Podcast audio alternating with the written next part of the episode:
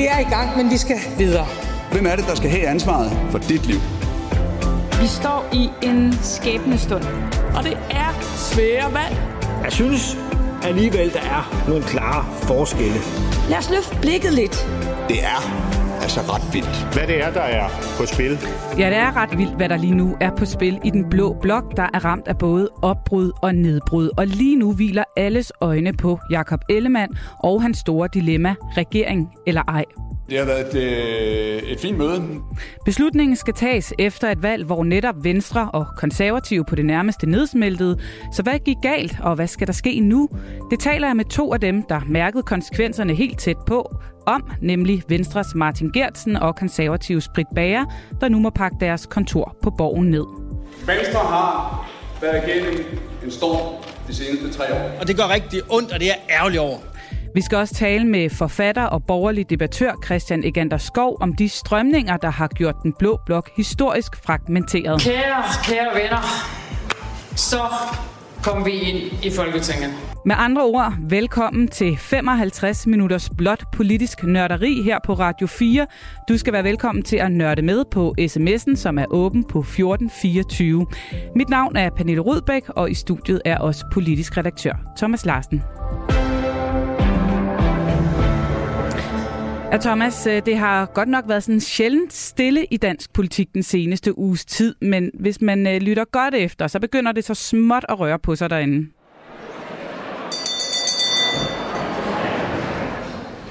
Mødet er åbnet. Ja, i går sad det nye Folketing for første gang i Folketingssalen sammen på deres nye pladser, og øh, så småt begynder forskellige nye roller også at falde på plads. Jeg takker for valget til midlertidig formand og byder alle velkomne til arbejdet her i tinget.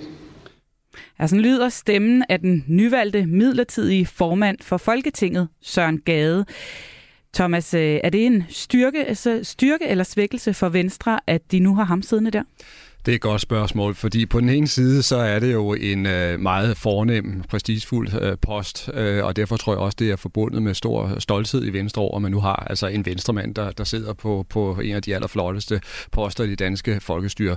Men det er jo lige så klart, at det jo også er en øh, meget, meget stærk politiker, som man kommer til at savne i den politiske frontlinje. En, der kunne kæmpe side om side med, med Jakob Elmer Jensen, og være en, der også kunne være med til at trække Venstre øh, frem. Så øh, jeg tror, der er en del i Venstre, der vil savne, at han ikke er en del af holdet, men altså nu skal sidde som sådan en lidt en kransekagefigur. Lad os lige prøve at høre, hvordan han selv reagerede på udsigten til at skulle være formand for Folketinget, da TV2 fangede ham. Det er sindssygt vildt. Altså det her, det er for tre dage siden, hvis du har sagt det, så ville jeg have, ikke have troet dig. Øh, og så, det er jo både det skræmmende og fascinerende i politik, at ting går så hurtigt. Han afviser, at øh, der er tale om en eller anden form for studehandel her. Øh, men når du kigger på det, og med den snak, der lige nu er i forhold til, om der kunne være en SV-regering på vej, hvordan tolker du det så, at han er blevet formand for Folketinget? Det er klart, man kan udlægge det her på forskellige måder. Man kan kalde det en studehandel, man kan også kalde det en generøs gestus fra Mette Frederiksen, eller man kan netop, som du er inde på, se det som et led i de forhandlinger om en ny regering, der er i gang. Og der er jo ingen tvivl om, at det sidste, det spiller i den grad ind. Det her, det er et forsøg på Mette Frederiksens side på at, at, at vise Venstre, at man mener det er alvorligt fra Socialdemokratiets side, når man arbejder for en bred øh, regering. Um, og så kan man sige, det er jo nok også en, en anerkendelse af, af, af Søren Gade, og det har vi ikke lige nået at tale om. Altså, han er jo en øh, politiker, der har en fantastisk evne til at, at række ud til rigtig mange øh, mennesker, og derfor vil han også, tror jeg, blive en, en, en stærk person, en stærk figur øh, i spidsen for, for Folketinget. Men altså, det korte og lange, det her, det handler om regeringsforhandlingerne. Og det kommer vi til at vende tilbage til specifikt omkring den her SV-regering og det dilemma, som øh, Jakob Ellemann Jensen står i. Det skal vi snakke meget mere om senere i udsendelsen. For valget, det blev jo altså et totalt opbrud med den blå blok, som øh, vi gennem mange år har vendt os til. To helt nye partier stormede ind og vendte op og ned på magtforholdene, og så sendte det altså to af de gamle og mere etablerede partier ud i en dyb krise, nemlig Venstre og Konservative. Og med det kan jeg sige velkommen til vores to første gæster. Velkommen til Mandat, Britt Bager. Tak for det. Tidligere folketingsmedlem for Konservativ, men altså ikke genvalgt. Jeg ved, du har været inde og pakke dit kontor sammen i går. Hvordan var det? Det var helt fint. Det var helt okay? Ja, jeg vil sige, jeg, jeg havde jo nogle dage til at vende mig til det i valgkampen. Det var ikke sådan, at vi stod på valgaften, og så det var en stor overraskelse for mig, at jeg ikke var valgt. Altså, jeg så det en 8-10 dage før, da vores meningsmålinger bare fortsat ned, øh, ned og ned og ned og ned. Det har vi set før, vi så det med Liberal Alliance i 19.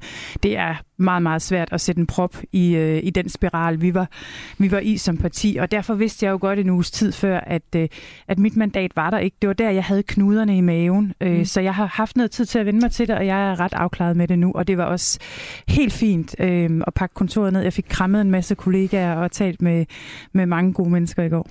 Så hvordan var det valgaftenen for dig at stå der og vide, at det nok ikke skulle være dig mere? Jamen, det var også okay faktisk. Øh, jeg sagde til min mand, da vi gik ind på børsen, nu skal du nyde det, fordi det bliver den, øh, den sidste valgfest, øh, hvor at jeg, er, jeg er aktiv, og, og det sagde han bare tak for det.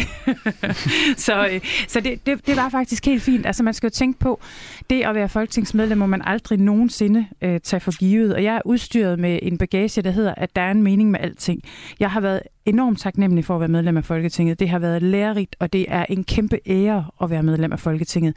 Men jeg må også sige, at der er en verden udenfor, og du bliver, øh, du bliver ikke nødvendigvis et øh, bedre menneske af at gå rundt i, øh, i folkestyret hele dit liv, så jeg glæder mig enormt meget til at komme ud og skulle noget andet. Og hvad skal titlen så være nu? Ja, det må vi se. Jeg øh, har tre rigtig gode uddannelser, så jeg tænker, at jeg skal jonglere med en af dem, eller alle tre på en gang.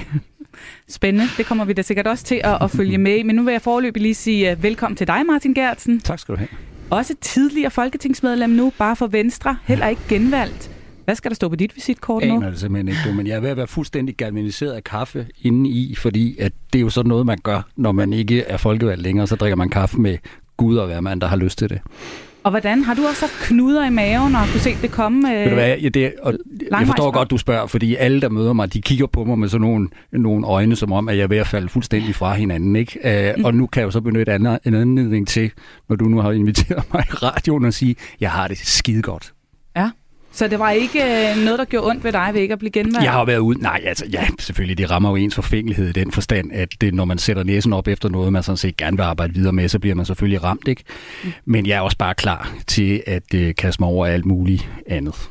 Og, det, og man kan jo sige, altså, du kunne måske finde på at spørge, er det så slut med at være aktiv politik, ikke? Øh, mm. Og der vil jeg sige, jeg tror aldrig nogensinde, jeg kommer til at holde op med at beskæftige mig med politik. Men jeg har altså ikke helt gjort op med mig selv, om det nødvendigvis behøver at være i rollen som folkevalgt. Så øh, vi må se, om du øh, yes. fortsat skal være politiker, Martin, ja. eller du skal være noget helt andet. Lige nu er jo to politikere, der begge har mærket konsekvenserne meget hårdt og kontant af at være i to partier, som er øh, blevet ganske hårdt ramt her under valget. Øh, og det er også derfor, jeg er inviteret i studiet, fordi jeg er jo nysgerrig på, hvordan I så ser det her nedbrud, hvis man kan kalde det det, der har været i øh, jeres øh, stor øh, to partier. Øh, Britt Bager, lad mig starte med dig. Du skiftede jo fra Venstre til Konservative i øh, marts 2021 på et tidspunkt, hvor at det var begyndt at gå nedad for Venstre, men rigtig meget opad for øh, Konservative. Partierne lå sådan side om side mellem 11 og 14 procent. Det var også med et tårnhøjt udgangspunkt op over 16 procent, øh, I gik ind i den her valgkamp med. Men som vi alle ved, så endte resultatet altså helt nede på de her 5,5 procent. Hvad skete der? ja, altså, der har jo været mange udlægninger af det, og, øh, og hvis jeg skal lege lidt øh, politisk kommentator, eller i hvert fald en, der, der sad tæt på forløbet, så tror jeg, det er en kombination af, af mange ting. Der er ikke nogen tvivl om, at, øh, at de personsager, der var med Søren Pape, de fyldte rigtig meget, og de blev ved med at fylde. Der var 15 forsider på Ekstrabladet siden 2. september. Det er klart, altså summen af det giver jo et, øh, ja, et indtryk hos, øh, hos helt almindelige danskere om, at øh, det her det er noget rod, der er ikke styr på det. Øh, kan vi stole på, øh, på Søren Pape? Han havde haft enormt høje troværdighedsmålinger inden øh, valget, og de, dem så vi jo bare, at de, øh, at de dalede ned. Jeg tror også, at man skal se på, øh, på den politik, vi fremlagde, øh, og også den politik, der ikke blev fremlagt. Øh, skatteplanen, 2030-planen, øh, den kan jeg godt øh, undre mig lidt over, at den blev fremlagt på et tidspunkt, hvor man appellerer til at blive statsminister. Øh, det at skal være statsminister er for mig at se en meget fagnende rolle. Du skal kunne række ud til, ligesom Folketingets formand, alle øh, danskere. Øh, og når du så går ud med en 2030-plan, øh, hvor du simpelthen vil afskaffe topskatten, øh, så rammer man en meget, meget snæver målgruppe. Altså, jeg er opstillet i Gentofte og i Lyngby Kommune, så nogle af de mere velbjergede områder, nogle af de områder, hvor folk går enormt meget op i, øh, i skat. Mm. Jeg mødte ikke nogen på gaden, der sagde, hvor er det bare vigtigt, I får afskaffet topskatten. Det gjorde jeg ikke. Øh, jeg tror, vi alle sammen, uanset hvad vi, øh, vi tjener, nu siger jeg alle, det er, det er nok for lidt for kategorisk, men jeg tror, mange af os, os, øh, os, der betaler topskat, for os er det vigtigt, at der er nok pædagoger i daginstitutionerne til at tage os af vores børn. Det er vigtigt, at vores børn lærer noget i folkeskolen, at vi kan komme på hospitalet, og at der er nogen til at tage os af vores forældre, de gamle, når det er sådan, at der er brug for det. Så jeg synes, det var modigt øh, at spille ud med at afskaffe topskatten, og jeg synes faktisk også, det var lidt en øh, undervurdering af de politiske modstandere, vi er op mod, særligt Socialdemokratiet. Altså det, øh, hvis man tror, at Socialdemokratiet ikke griber den bold, så synes jeg, at man har analyseret lidt for lidt på, hvad det er for en klog og sindssygt dygtig modstander, man er op imod. Du siger, at det var modigt. Var det overmodigt? Altså var det lige frem en fejl? Jeg synes taktisk ikke, at det var... Øh, ja, politisk synes jeg ikke, det er rigtigt, vil jeg gerne sige. Det, det er nok også, altså jeg, jeg, jeg er ikke for en afskaffelse af topskatten, og det, det fylder jo nok også hos mig, at øh, det er fint at sætte topskattegrænsen op, men, men for mig fylder det ikke at afskaffe topskatten. Jeg synes, det er langt vigtigt, at vi får, øh, vi får hævet bundfradraget, så det kan betale sig at tage et arbejde, hvor du sidder ved kassen i Netto eller står i en, øh, som HK-ansat i en forretning. Ikke? Øh, så det, det, det er selvfølgelig den bagage, eller den, det, jeg går ind i det med. Men jeg synes ikke, det var, altså, jeg synes ikke, det var klogt. Så set fra dit synspunkt, og som du oplevede derude, så var det en fejl at gå til øh, valg på topskattelettelser? Ja, i hvert fald når du øh, altså, vil være et bredt parti og række ud efter statsministerposten. Og jeg synes også, man kan jo bare se tilbage til valgkampen i 2019, hvor Liberal Alliance virkelig, øh, virkelig fik altså et gok i nøden, ikke? og hvor de stod og talte topskat hele tiden. Jeg tror simpelthen ikke, altså jeg tror ikke, danskerne er til det. Martin Gertsen, du øh, stillede jo op for Venstre, øh, som vi alle sammen ved. Øh, hvordan øh, vil du forklare det, der skete i Venstre? I var jo selvfølgelig i gang med nedturene, man kan sige. Det var gået skævt øh, lige fra, at øh, Lars Lykke og især også Inger Støjberg, de øh, forlod partiet, og især da Støjberg også stiftede sit eget parti. Alligevel havde I måske håbet på at lande på mere end de her 13,3 procent, tør jeg måske godt allerede våge pelsen nu at sige. Hvad, hvad gjorde, at det trods alt ikke gik bedre, ikke lykkedes med at, at komme mere igen? Ja, det var en gammel nedtur i virkeligheden, ikke? Altså, som jo sådan set startede for, for, for år tilbage med den afskald, der skete henholdsvis med en formand, der forlod os i skikkelse af Lars Løkke Rasmussen, og en næstformand i skikkelse af Inger Støjberg, som, som, som øh, forlod os. Hvis jeg starter med noget, jeg synes, der sådan set var rigtigt nok, Altså, øh, så var det sådan set at forsøge at placere Venstre lige midt imellem den konservative skatteplan øh, og så øh, Socialdemokraternes skattestigninger. Jeg synes, der var mm. et politisk rum til at være lige præcis der. Jeg synes, problemet nok var, undskyld, at det faktisk ikke rigtig løftede, lykkedes at få foldet det ud øh, tilstrækkeligt.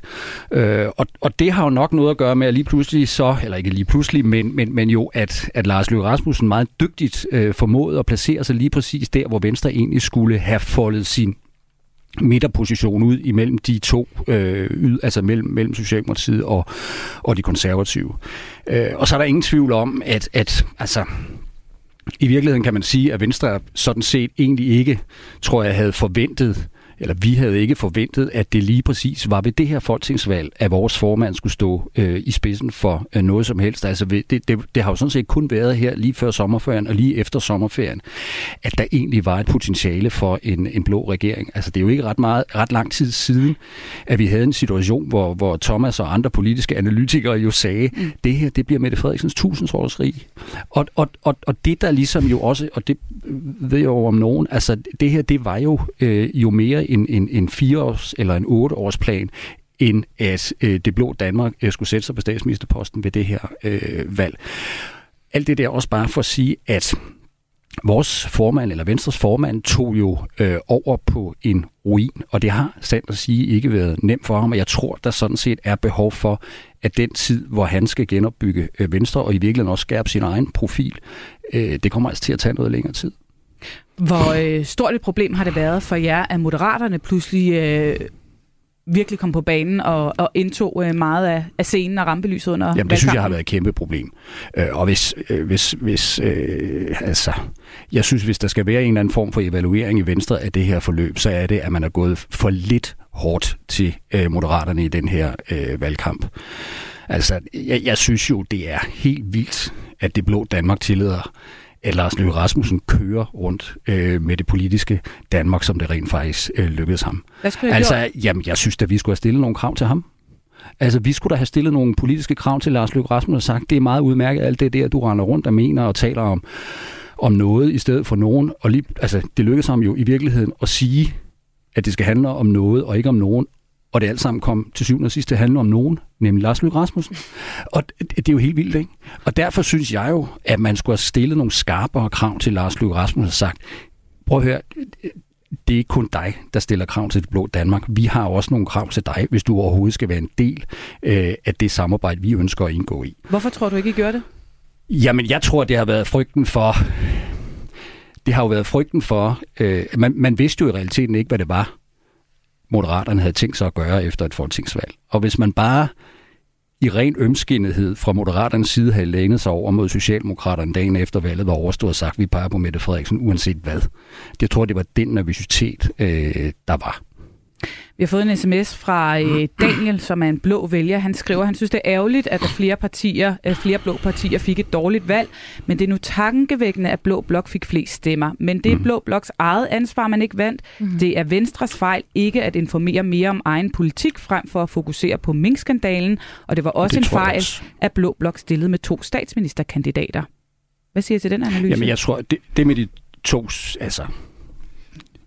Nu var det Britt, der valgte sidst eller Brits parti, der valgte sidst på statsministerposten, så det må hun jo redegøre for. Altså, jeg ved ikke, hvor stort et problem det, det har formentlig været et stort problem, at man ikke har haft en stærk overhund, ligesom man havde i øh, Rød Blok. Det er der ikke nogen grund til at, øh, at lægge skjul på. Men, men jeg vil give lytteren så meget som, jeg synes altså, at der var, øh, også for mit eget partis øh, vedkommende, og det er jo ikke noget med, at man nødvendigvis behøver at rode sig ud i topskattelettelser, men der har nok været en, en vis, altså der har nok været lidt for lidt politisk mod. Og her tænker jeg ikke mindst i forhold til at udfordre moderaterne, og for den sags skyld også udfordre den, den, siddende, øh, den siddende regering. Men havde I for travlt med at snakke om mink frem for jeres eget politik? Det ja, det, det kunne jeg i hvert fald skriver. selv høre, at, at, at jeg tror, at vi, vi nåede i hvert fald en grænse for, øh, hvad vælgerne synes, øh, at den kunne bære. Ikke? Altså, og jeg, jeg, jeg synes, altså sommerferien var måske i virkeligheden skillelinjen for det der. ikke. Altså, øh, der, der skulle man nok have brugt tiden på noget andet her på den anden side af sommerferien. Britt Bager, der er meget snak om, hvad der skal ske i de konservative nu. Der bliver også snakket om Søren Pape Poulsens rolle, om han fortsat er den rette formand. Er han det? Jeg synes, det er øh, svært for mig at stå og sige øh, uden for Folketingsgruppen, for det kræver først og fremmest, at han har Folketingsgruppens opbakning, han har forretningsudvalget og hovedbestyrelsens opbakning, og der kommer et møde senere på måneden, hvor, øh, hvor de skal tale om det. Altså det, jeg egentlig synes, der er vigtigst lige nu, det er, at man får evalueret det her mm. forløb. Øh, fordi det er klart, hvis det er sådan, at, øh, at både Søren Pape og vores øh, generalsekretær, de nærmeste rådgiver, ledelsesgruppen i Folketingsgruppen øh, sidder og kigger på hinanden og siger, det var ærgerligt, men øh, vi kunne ikke have gjort noget anderledes. Øh, så har jeg svært ved at se, hvordan vi, vi kommer videre. Men bare lige for at blive lidt ved Søren Pape Poulsen, øh, helt færdig du ikke nu her vil stå og sige, om han skal gå eller blive. Men når du ser på den rolle, han har spillet i valgkampen, mm. er der så noget, man kunne have gjort anderledes der? Altså, jeg undrer mig over, at man ikke har haft styr på de personsager øh, langt, inden man melder sit øh, statsministerkandidatur ud. Fordi der, altså, det kommer jo ikke som nogen overraskelse for nogen, at den dag, du stiller dig og siger, at jeg vil være statsminister, så bliver du vejet på en helt anden vægt. Øhm, og derfor synes jeg, øh, at der har manglet en risikoanalyse simpelthen af, hvad er det, der sker, når jeg melder mig øh, som statsminister? Fordi det kommer, altså, det kommer med en, øh, med en pris, ikke? Altså, der, der, der du bliver vejet på en anden vægt. Og der skulle man selvfølgelig have styr på, hvad er det for nogle personsager, som, øh, som ligger i, i skuffen. Øhm, og det, det, mm. ja, det må jeg sige, det, det, er jo, det, er, det undrer mig. Man kan også sige, at meget af konservativs både optur og nedtur har jo været bundet op på øh, formand Søren Pape Poulsen. Han har jo fyldt meget i den konservative fortælling mm. øh, gennem det, det seneste år jo i virkeligheden og mere til. Har det været en fejl at, at, at, at lægge så meget af kampagnen og fortælling om konservative ind på én person? Man kan i hvert fald sige, at det, gør, det, det har gjort øh, partiet enormt sårbar. øh, ved at det hele har været omkring pape og pape power, når så poweren lige pludselig øh, forsvinder i en valgkamp. Ikke? Så øh, et, et parti er jo altid båret rigtig meget af sin, øh, sin formand, men man, vi ser dog andre partier, hvor man ligesom dygtigt tager nogen af dem lige nedenunder i, øh, i spil. Hvis man eksempelvis tager øh, statsministerens øh, valgkamp, så har hun i i visse debatter sendt Mathias Tesfaye på banen. Det gjorde hun også i 19-valgkampen. Der var jeg øh, politisk ordfører. Der kan jeg huske, at jeg debatterede lige så ofte mod Mathias Tesfaye eller Dan Jørgensen eller Simon Kollerup, som jeg gjorde med deres politiske ordfører Nikolaj Vammen. Så på den måde har de jo været dygtige til ligesom at bringe næste lag i spil. Det tror jeg egentlig, at alle, øh, alle større partier skal. Det, som jeg jo synes, vi er enormt ramt af i Blå Blok, og også som, som linker lidt ind til dit spørgsmål om to statsministerkandidater, det er der jo ikke længere, eller ikke lige nu, et stort parti. Altså i den røde blok, der er der S, der ligger på et sted mellem 23 og 30 procent, alt mm. efter om de er oppe eller nede. Øh, I blå blok, der ligger der... Øh, der ligger der, eller der lå, det gør der ikke længere lige nu, men der lå konservative og, øh, og, og Venstre øh, side om side. Lige nu er det måske Venstre og Moderaterne, hvis man kan kalde mm. at dem, at de hører til Blå Blok. Øh, der ligger side om side. Ikke? Så på den måde har der jo ikke været sådan en eller anden kronet øh, formand, som skulle gå efter statsministerposten. Og det, og, og det giver Altså det giver nogle udfordringer, at der ikke er det der store parti med sådan en stor, stærk leder. Jeg tror egentlig også, at det at det, der har gjort, at Lars Lykke har kunne få lov til at komme så meget på banen, det er, at han er en hammerne dygtig politiker. Øhm, og, og han har jo altså han har jo kørt de andre rundt om sin øh, lillefinger, fordi han bare er så sindssygt dygtig. Og så har han jo gjort noget, som jeg egentlig ikke forstår hverken mit eller Martins parti gjorde, nemlig han spillede jo hårdt ind i den der sundhedsdagsorden. Altså det sundhedsudspil, han kom med, det var noget, sundhedspersonalet stod og efterlyst, og stod og sagde, yes, endelig kommer der en, der forstår, hvordan øh, hvordan vi arbejder. Ikke? Altså, det var der, der var mange, der øh, han fik meget medvind på mm. den der. Mm. Øh, det synes jeg var enormt dygtigt set, og der kan jeg da godt stå tilbage og tænke, hvorfor var det egentlig ikke os, der, øh, ja, der gjorde det, og der lykkedes med det, fordi han, han lykkedes med det på en anden måde, end, end vi gjorde. Martin Gertsen, når man taler om, hvad der skal ske i Venstre nu, så er øjnene jo stift rettet mod de her regeringsforhandlinger. Hvor, hvor afgørende bliver udfaldet af forhandlingerne i forhold til Venstres rolle fremadrettet, mener du?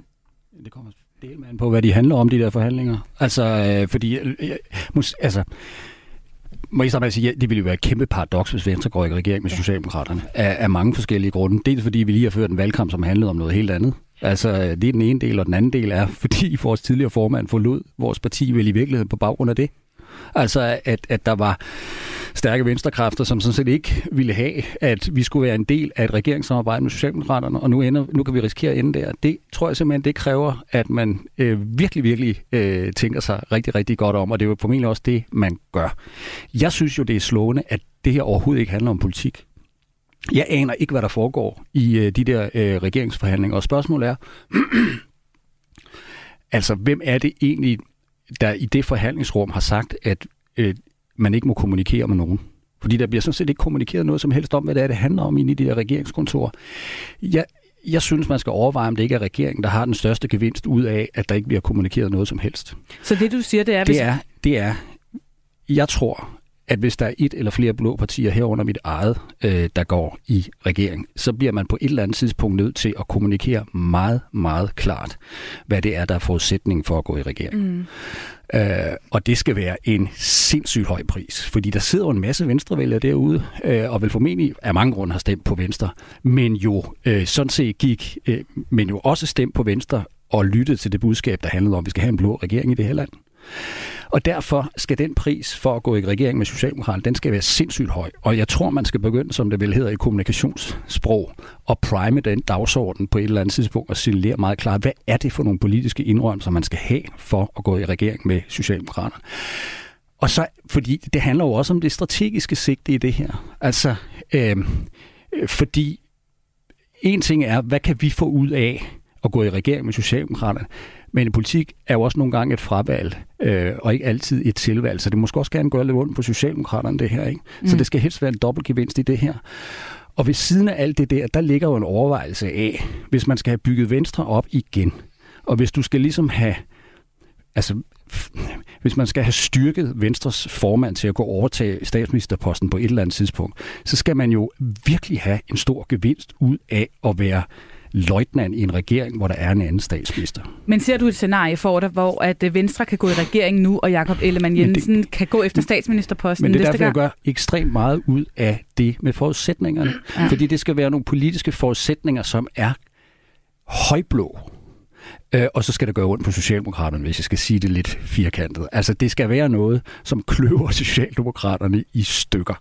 Og det ved alt det her, det ved statsministeren selvfølgelig også godt, men, men, men, men, men, men, men det skal være en høj pris, hvor vi skal gå ind i det øh, regeringssamarbejde. Og derfor tror jeg, det er nødvendigt, at man på et eller andet tidspunkt inden alt for længe begynder at kommunikere, hvad delen af det, vi gerne vil i den regering.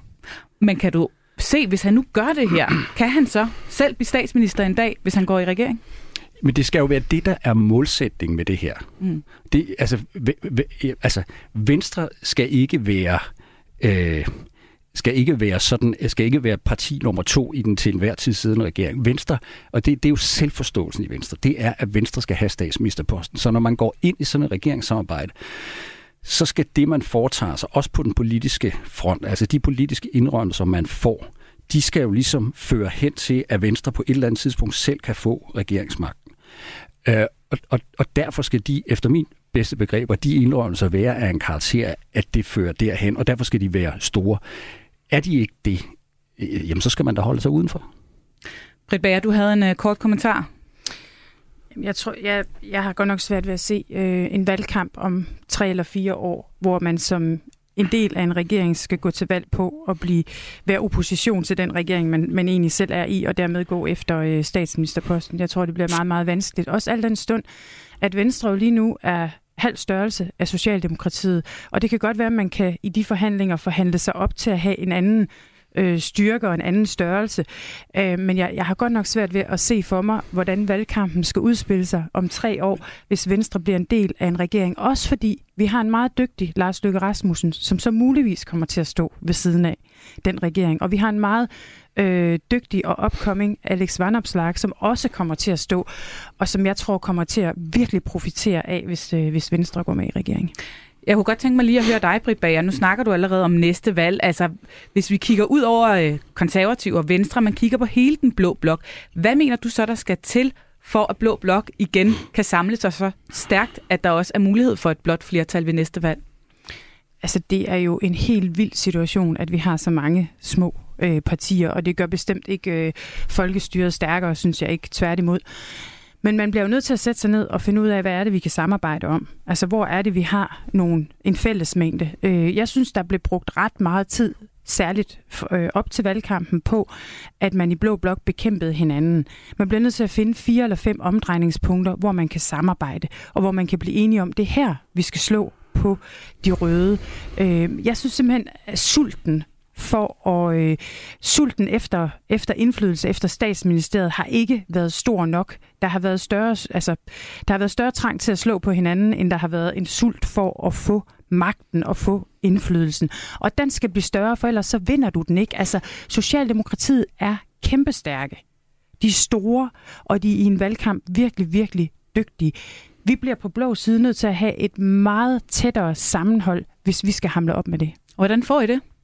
Jamen, jeg tror jo, at man bliver nødt til at sætte sig ned, når nu regeringen er dannet. Øh, det, det afhænger også af, hvor Venstre står henne, ikke? Men altså, lad os nu håbe, at Venstre ikke går med i en regering, så vi får et, altså et blot alternativ. Så, så må man jo sætte sig ned og finde ud af, definere nogle punkter. Hvad er det, vi kan blive enige om? Vi kan blive enige om noget frit valg. Så lad os få defineret nogle, nogle målsætninger her. Vi kan formentlig også blive enige om nogle bundskattelettelser. Så lad os få defineret noget her. Vi kan også blive enige om, at det er forkert, at man sætter ydelsen op til øh, arbejdsløse øh, indvandrere. Så lad os få defineret noget her. Lad os få defineret noget ambitiøst på men for, klima. Men forsøgte man ikke allerede med det under valgkampen? Jeg kan da godt mindes et par fælles øh, blå pressemøder og hulemøder og diverse, hvor man øh, forsøgte at iscenesætte sig som den her samlende jo, men blå på, familie. Ja, men jeg synes, det var for tilfældigt. Og jeg synes okay faktisk, på de store linjer var der jo ikke enighed. Vi gik ud øh, konservativ med at afskaffe topskatten. Der stod Venstre og skreg ved siden af, og det kan jeg godt forstå, men det gjorde I.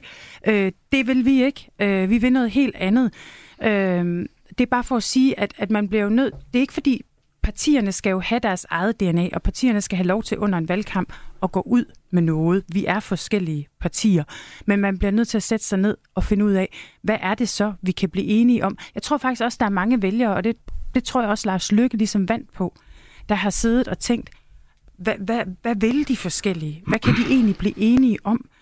Vælgere, mange vælgere kan godt lide, at der er lidt enighed, og at der er en rød linje, og der er en vision, og der er en plan for, hvad der skal ske. Øhm, det, mm. det er min analyse af, at hvad der, hvad der skal gøre for, at en blå blok kan gå stærkere mod, mod statsministeriet forhåbentlig næste gang. Er du enig i den analyse, Martin Gertsen? Jamen, øh, det ved jeg ikke, om jeg er, for jeg synes, at det kræver noget tid, før man rigtig kan tage stilling til det der. Du, jeg, jeg er ikke sikker på, at du stiller det samme spørgsmål til dem over i Rød Blok, fordi det er da lige så kaotisk, som det, der foregår over i Rød Blok. Det synes Britt ikke kan se. Nej, men, men det handler om, men, men vi har jo bare en situation, hvor Socialdemokraterne rækker ind over midten, og jeg kan godt høre enhedslisten galpe op, men det er jo den samme analyse og den samme diskussion, der er over på den blå eller på den røde side i det danske folketing. Øhm, det er jo svært sådan at, at vide fuldstændig, hvad der har været, altså hvad der har været en enkelt vælgers motivation for at sætte sit kryds, som vedkommende vælger har sat sit kryds. Men man må jo bare sige, at de partier, som er gået til valg på en regering hen over midten, er, er, er jo, altså Moderaternes tilfælde, og for mm. den sags skyld også regeringens tilfælde, er jo kommet styrket ud af det her. Og SF, som har stået og været søde og, der, og rare. Og, derfor, ikke? derfor, altså, altså, derfor synes jeg, jeg, jeg synes, altså, derfor er det jo en overvejelse værd, hvad det er, man skal foretage sig i forhold til de regeringsforhandlinger, der kommer nu. Øh, og derfor vender jeg tilbage til mit øh, udgangspunkt fra før. Jeg tror, at det i meget høj grad skal handle om politik og det politiske indhold af det, man øh, foretager sig jeg aner jo ikke, hvad der kommer til at ske om, om, om, øh, om øh, 3-4 år, men, men, men noget tyder jo på lige nu, at det der med den blokdannelse, vi kendte fra nullerne, på en eller anden måde jo er i opbrud. Og det skal man jo lave en eller anden form for analyse af, hvordan er det, man som parti herunder også både Venstre og Konservativ kommer bedst muligt ud af det der. Og det er derfor, jeg bliver ved med at vende tilbage til det fra før. Jeg tror, det handler meget om politik, og det handler om, at hvis man vil det der med Socialdemokraterne fra Venstres side, så skal man stille nogle meget tydelige politiske krav til, hvad det er, man gerne vil op. Tak for jeres øh, bud på, hvor det her det skal bevæge sig hen af. Øh, helt til sidst, Britt Bager, kommer vi til at se dig på stemmesedlen ved næste folketingsvalg? Det har jeg ikke nogen plan om. Jeg vil så også sige til det, at efter valget i 15 og 19 sagde jeg aldrig igen. Men, men, men som det ser ud lige nu, så man skal aldrig der mener aldrig. jeg virkelig aldrig igen, men, men man skal aldrig sige aldrig. Martin Gertsen, hvad med dig? Nej, altså jeg har det sådan, at øh, jeg kommer til at beskæftige mig med politik, men jeg står, om jeg står på stemmesedlen, det øh, kan jeg også godt tvivle på. Forløbig i hvert fald øh, tak for besøget her i Mandat, Martin Gertsen for Venstre og Britt Bager, tidligere folketingsmedlem for Konservativ. Hvad har vi så opnået de her tre år, trods pandemi og krig? Der er altså nogle forbindelseslinjer, der er ved at blive kappet. Og derfor er der i den grad fortsat brug for os. Du lytter til Mandat på Radio 4, som altså i dag har dedikeret udsendelsen til at gå i dybden med den blå krise. I studiet er som altid politisk redaktør Thomas Larsen, og jeg hedder Pernille Rødbæk. Vi har netop talt med to af de politikere, der ikke længere har deres daglige gang på Christiansborg, fordi deres to partier, nemlig Venstre og Konservative, altså befinder sig i lidt af en krise. Thomas, hvad hæftede du der egentlig ved, da vi øh, havde den her snak med Britt Bager og Martin Gertsen? Jamen, det er jo to meget skarpe og direkte mennesker, som jeg synes kom med en prisværdig, øh, ærlig og direkte analyse af de øh, store fejl, som Blå Blok begik i, i valgkampen. Altså Britt Bager, der jo simpelthen siger, at det var en meget stor og alvorlig fejl, at man lagde den her økonomiske skatteplan frem fra de konservatives side. Øhm, det, det, det tager hun jo fuldstændig afstand fra, og jeg tror også, det er rigtigt, at den plan var med til at, at skubbe rigtig mange vælgere væk fra, fra både de konservative, men altså også blå øh, blok. Og så er det også klart, det, altså, det var jo en kapitalbrøler simpelthen, at de konservative ikke havde fået forberedt håndtering af de sager, som kom til at martre øh, Pape. Og hvis så kigger på Martin Gersten, så tror jeg rent faktisk, han har ret i, at man fik aldrig taklet øh, Lars Løkke Rasmussen og Moderaterne ordentligt. Altså man øh, lod ham få frit spil, i stedet for at gå øh, til ham. Det synes jeg var interessant at at, at, at høre, og så måske også den her erkendelse af, at man satsede alt for meget på, at Mink-sagen stadigvæk vil være en stor belastning af Mette Frederiksen. Det sidste, jeg synes, man virkelig skal lægge mærke til, og som er det super aktuelle, det er jo at høre Martin Gersten, at det kan være forbundet med en meget høj risiko for Venstre, altså at gå ind i en regering sammen med Socialdemokratiet, især hvis Ellemann ikke får forklaret, hvad det er for et grundlag, han vil arbejde på i regeringen. Vi øh, skal snakke lidt videre om øh, det her dilemma, som Jakob Ellemann står i regeringen eller ej, men øh, først så skal vi lige lidt op i helikopteren. Nu kan jeg nemlig sige velkommen til dig, Christian Eganderskov.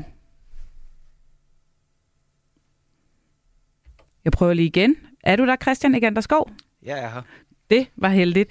Du er med fra vores studie i øh, Aarhus, vi sidder i København. Du er borgerlig debattør og forfatter til øh, den meget øh, anmelderroste bog Borgerlig Krise. Og vi skal jo fortælle lidt om, hvad den her borgerlige krise så egentlig består af, og hvordan den kommende tid afgør, om det kan blive godt igen. Øhm, lad mig starte med at spørge dig. Din bog Borgerlig Krise, den skrev du jo før valget. Hvis du skal bruge det netop overståede valg som udgangspunkt, Øh, hvad er det så for nogle strømninger, der er med til at skabe det, som du kalder for en borgerlig krise? Jeg vil sige, i forhold til det, der er sket siden jeg skrev bogen, så er der grundlæggende sket det, at de borgerlige situation er blevet værre. Jeg kan huske det spørgsmål, som alle journalister stillede, da bogen kom. Det var, om den ikke var kommet på et forkert tidspunkt, for det så godt ud for de borgerlige i meningsmålingerne. Det var den der korte periode, hvor det faktisk så ud som om, at man var i stand til at snuppe statsministeriet fra øh, Mette Frederiksen. Men det, der er sket siden da, det er, at den der grundlæggende splittelse, som jeg analyserer i bogen mellem et centrum højre og et populistisk højre, den er blevet suppleret af en mere fundamental splittelse, hvor der også er kommet den her altså, fløj, som moderaterne repræsenterer, som vi kan kalde sådan en teknokratisk øh, reformfløj, en anden fortælling om politik, en anden fortælling om borgerlig politik, som i sidste ende gør op med selve forestillingen om en blå blok. Så det er en meget, meget alvorlig krise, de borgerlige står i lige nu. Så den krise, du beskrev før, er faktisk øh, bare blevet endnu større, fordi der øh, er kommet næsten en helt ny strømning til. Så hvis vi bare lige skal tage dem en af gangen. Altså du siger, der er en strømning, som er centrum højre, der er en populistisk strømning, og så er der det her, du kalder for en mere teknokratisk strømning. Kan du ikke lige prøve sådan helt pædagogisk en for en at sætte et par ord og måske et par partier på i forhold til, hvad de her strømninger egentlig består i? Ja, vi kan jo starte med det basale. Altså, hvis vi taler om den altså, centrum højre borgerligheden, så er det jo så at sige, den klassiske kerne i borgerligheden. Det er Venstre og konservative, som står på en eller anden form for liberalt grundlag, selvom man taler om liberalisme og konservatisme, så er de grundlæggende enige om sådan en form for liberal ideologi, som også bliver koblet med noget pragmatik. Den er ikke sådan meget øh, ideologisk, øh, men, men det er sådan cirka der, man, øh, man er. Så sker der jo det, at der opstår en strømning til højre for det, som man kan kalde en populistisk strømning. Den får vind fra øh, nullerne og frem, og den strømning er for eksempel partier som Dansk Folkeparti, helt klassisk øh, nye borgerlige, og så vil det her være naturligvis først og fremmest Danmarksdemokraterne. Og hvad er det, den strømning, den bygger på? Hvad er det, den reagerer på? Jamen, den reagerer på, det er for min analyse, en eller anden bredere fornemmelse af afmagt og afkobling. En fornemmelse af, at man ikke længere har en stemme i den offentlige debat, og det omfang, man har en stemme, at den ikke længere bliver taget alvorligt. Så den revolterer på en eller anden måde, altså gør oprør mod øh, den, øh, man kan sige, den konsensus, der befinder sig på midten af dansk politik, og som for så vidt også karakteriserer centrum højre borgerligheden. Så der er altså indbygget, har været indbygget en spænding i den borgerlige blok siden nullerne, som det så har været, man har været i stand til at bygge bro over gennem øh, værdipolitikken, det vil sige øh, naturligvis øh, det er udlændingepolitikken. Værdipolitikken er et kodeord for, for udlændingepolitikken. Så det var det her med, at man formåede at tage Dansk Folkepartis øh, øh, politik øh, med ind i, øh, i de store partier som Venstre og Konservative. Er det sådan, jeg skal forstå det? Lige præcis, og i nullerne talte øh, Claus Hjort Frederiksen om et værdifællesskab mellem Dansk Folkeparti og Venstre. Så på det tidspunkt, så var der så en billede af, at man måske godt kunne bygge et bro over det her øh, svæl. Men man må sige, øh, siden da er der var sket det, at øh, broen er styrtet i svælget, og det symboliske øjeblik for det, det er øh, folketingsvalget i 2019, hvor øh, Lars Lykke, der jo dengang var formand for Venstre, han udgav den her bog, Befrielsens øjeblik, hvor han så sagde, så at sige, opsagde samarbejdet med det populistiske højre, og dermed også opsagde mulighederne for en, øh, en borgerlig blok øh, politik. Mm. Og det er jo så ham, der spørger igen, når vi så er ved den tredje strøm, den her mere teknokratiske strømning, som moderaterne øh, repræsenterer. Altså en idé om, at politik er øh, noget, hvor man kan øh, sætte de voksne omkring et bord. Det er et udtryk, han selv har brugt. Nu skal de voksne ind og bestemme. At man kan sætte sig ned, de voksne kan sætte sig ned omkring bordet og finde frem til, hvad de rigtige løsninger er. Og hvor de her stemmer ude på, på den populistiske højrefløj måske i højere grad bliver afskrevet som noget irrelevant, som noget farligt, noget, der bringer usaglighed ind i politik. Så det, der er problemet for de borgerlige, det er måske i virkeligheden, at et parti som Moderaterne i høj grad er en revolte eller et opgør med den anden fløj i det borgerlige Danmark, altså det populistiske højre. Dermed så er splittelsen blevet meget, meget mere markant. Du har to elementer, som mm. reagerer meget, meget aktivt mod hinanden. Og så er Venstre og Konservative, måske først og fremmest Venstre i virkeligheden, fanget der i midten af det hele og står og ser en lille bitte smule forpjusket ud.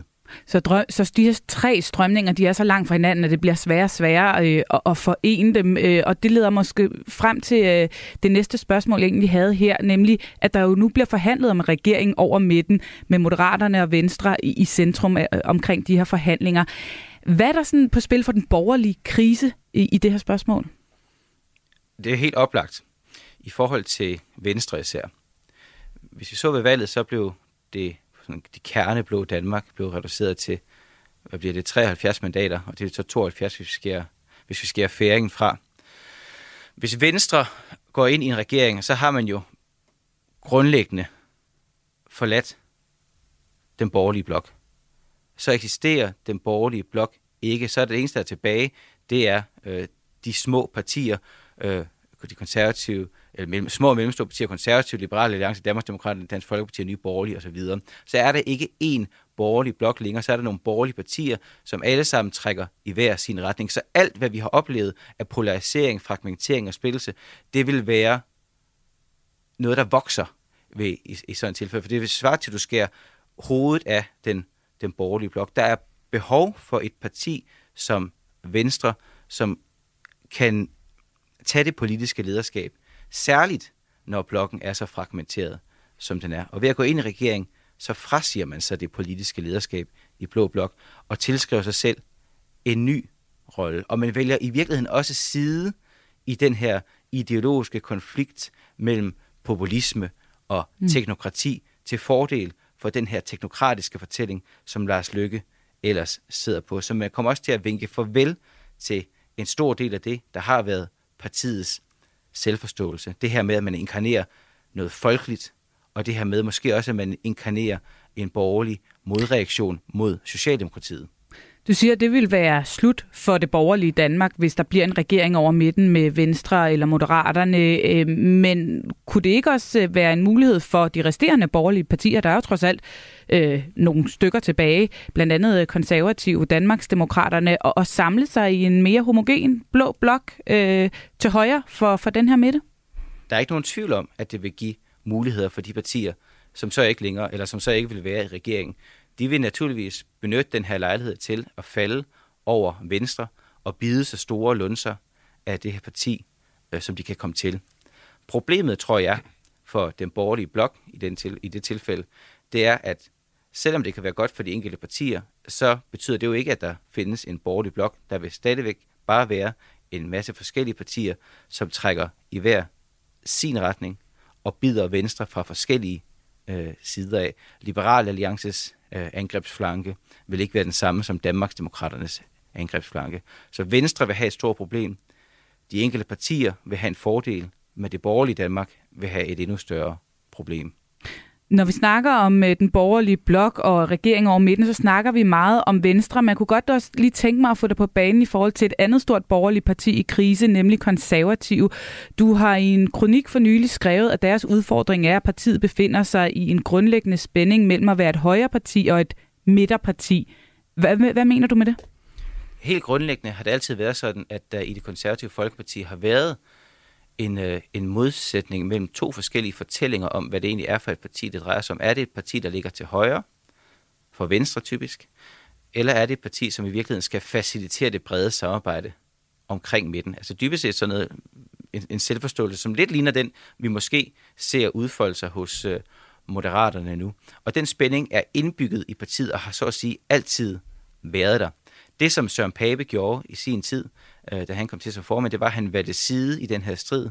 Han valgte den her mere, øh, man kan sige, den her højre linje, hvor man lagde sig lidt til højre for Venstre på værdipolitikken, og lidt til højre for Venstre på den økonomiske politik. Det er baggrunden for de konservatives fremgang op til valget, og det er så, som øh, mange kritikere har peget på, måske også en af årsagerne til, at øh, læsset så alligevel væltede under valget. Og øh, det er helt afgørende er, at det er også det konfliktpotentiale, der så ligger i partiet mm. nu, hvor man ser, at der rejser sig en kritik af Søren Pape og folkene omkring sig omkring ham.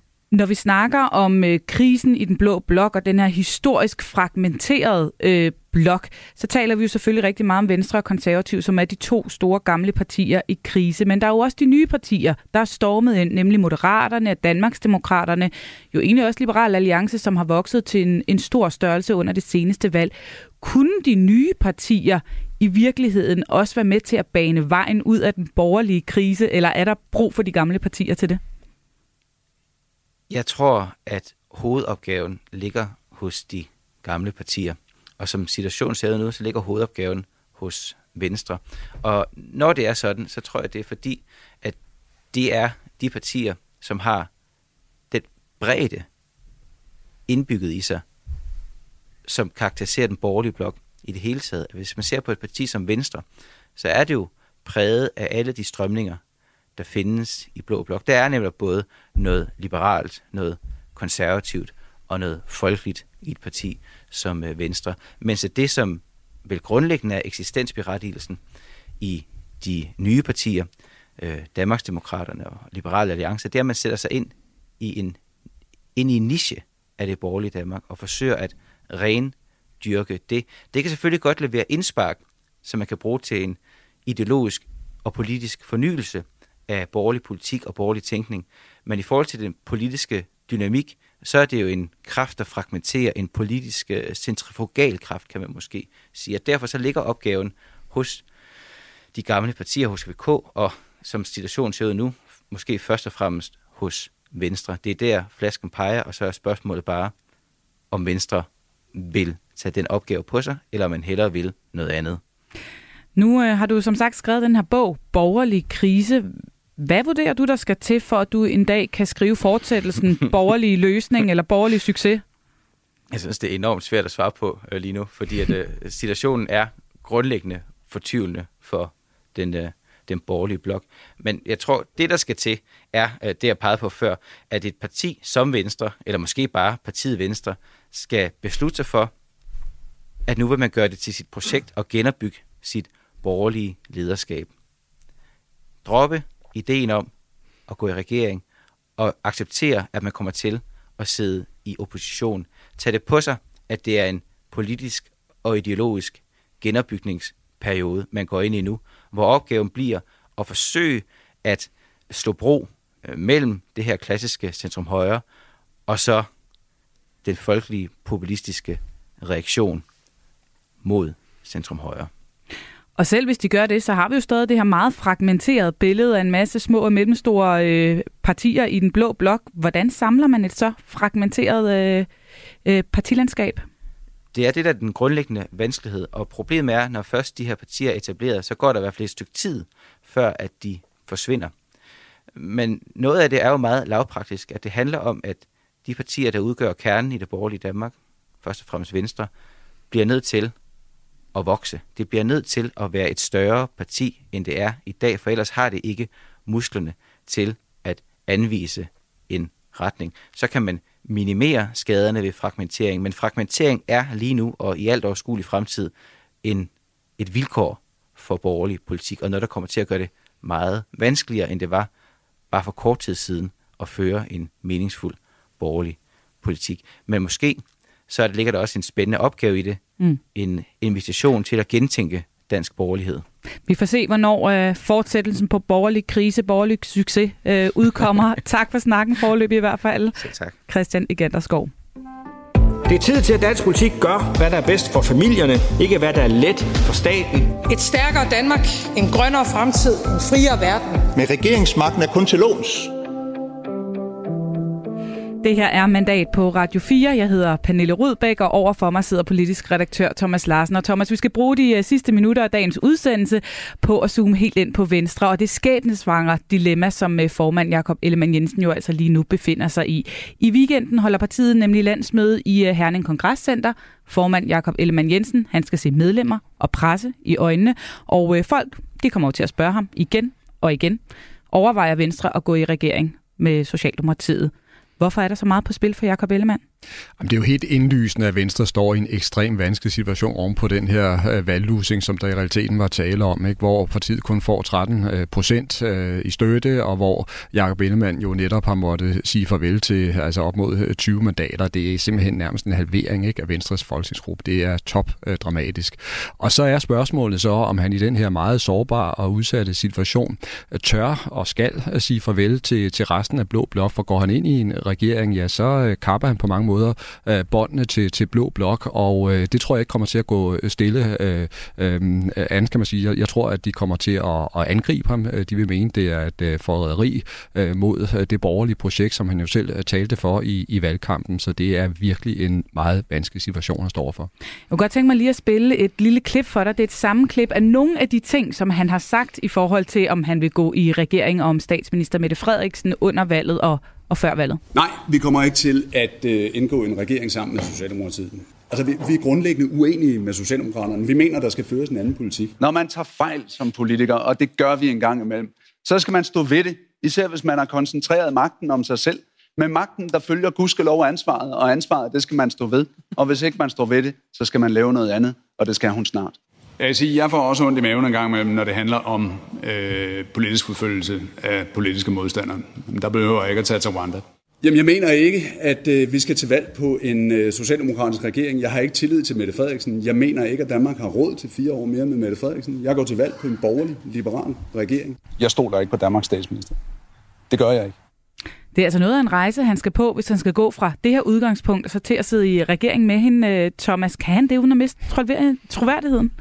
Jamen, det er jo grusomt, at der, Pernille, at du har samlet alle de her og jeg kunne klip, flere. Ja, og der kunne jo nemlig være, være fundet flere, og det er jo det, der er hele pointen. Det her er jo noget, han har sagt til hele Danmarks befolkning. Han har sagt det mange gange, og på den måde virkelig, virkelig trukket fronterne op i forhold til Mette Frederiksen. Så derfor vil det jo også være altså, en kovending af rang, hvis han pludselig synes, at han har tillid til hende, og har tillid til hende så meget, så han gerne vil have hende som, som chef. Det bliver en kæmpe pædagogisk udfordring for Ellemann at slippe for det her med troværdigheden altså i behold. Det er klart, så kan han jo argumentere for, at der er en hel masse store, presserende politiske udfordringer, der skal løses. Det vil han gøre. Og jeg kunne også forestille mig, at Mette Frederiksen måske vil komme ham lidt i møde og så sige, at der er også nogle ting i deres indbyrdes forløb, som hun måske fortryder og kan se tilbage på, ikke var heldige, og som også kan, kan have gjort, at de ikke var dygtige nok til at arbejde sammen tidligere. Men når alt det her er sagt, Pernille, så er det virkelig, virkelig en, en, en vending, som bliver svær at forklare i forhold til mange vælgere derude. Nu spurgte jeg Martin Gertsen tidligere, han øh, vævede lidt omkring øh, svaret. Nu spørger jeg også dig, hvis han vælger at gå med i en regering, kan han så selv blive statsminister en dag? Det bliver svært. Det gør det jo, fordi det er klart, at resten af Blå Blok, de vil jo øh, finde sammen, og de vil intensivere deres øh, samarbejde, og de vil også altså fra forskellige vinkler øh, angribe øh, Venstre øh, fremover, og derfor altså hans evne til at være et omdrejningspunkt eller samlingspunkt i Blå Blok vil jo blive voldsomt øh, formindsket efter min mening. Nu er der så det her landsmøde i weekenden. Hvad bliver afgørende for Jakob Ellemann? Hvad kan han bruge mødet til i forhold til det her spørgsmål? Og det han først og fremmest skal bruge mødet til, det er jo dybest set undskyld, at lodde stemningen i, i, i baglandet og prøve at fornemme, om han har sådan en, et, et grønt lys til at fortsætte øh, møderne med Mette Frederiksen, og måske endda også ende med at, at lave en regering sammen med hende, eller om han fornemmer, at der er så stor øh, frygt og bekymring i, øh, i baglandet for en sådan regering, at han ret snart skal til at trække øh, stikket. Så på den måde, så vil han virkelig prøve at tage bestik af de meldinger, øh, der kommer. Jeg tror faktisk, at Venstre vil være, være splittet, fordi du for eksempel have en hel del borgmestre øh, i, i baglandet, baglandet, som er skolet og opdraget til, at man tager indflydelse, man tager ansvaret på sig, og som også kan se alle de store udfordringer, der venter for Danmark. Dem vil de gerne være med til at løse. Og så er der altså også mange andre, der, der virkelig altså skal, skal, skal synke, kan man sige, ikke? Og, øh, og vende skroen, hvis de pludselig skal se, at deres formand skal være altså, underordnet Mette Frederiksen i en ny regering. Er det i sidste ende ene og alene hans meget ensomme valg, om det kommer til at ske eller ej? I sidste ende, ja, så tror jeg, at du har ret i, at det er måske den tungeste beslutning, han skal tage i sit uh, politiske liv. Det, det er den her, og, og til syvende og sidst, så er det ham, der skal træffe den. Og lige 1000 kroner spørgsmålet til sidst, Thomas Larsen. Hvornår får vi egentlig svar på, om der så kommer den her brede regering, eventuelt med Venstre? Der går tid endnu, fordi de har simpelthen øh, brug for lidt længere tid. Men Venstre skal til at kommunikere, hvad de vil.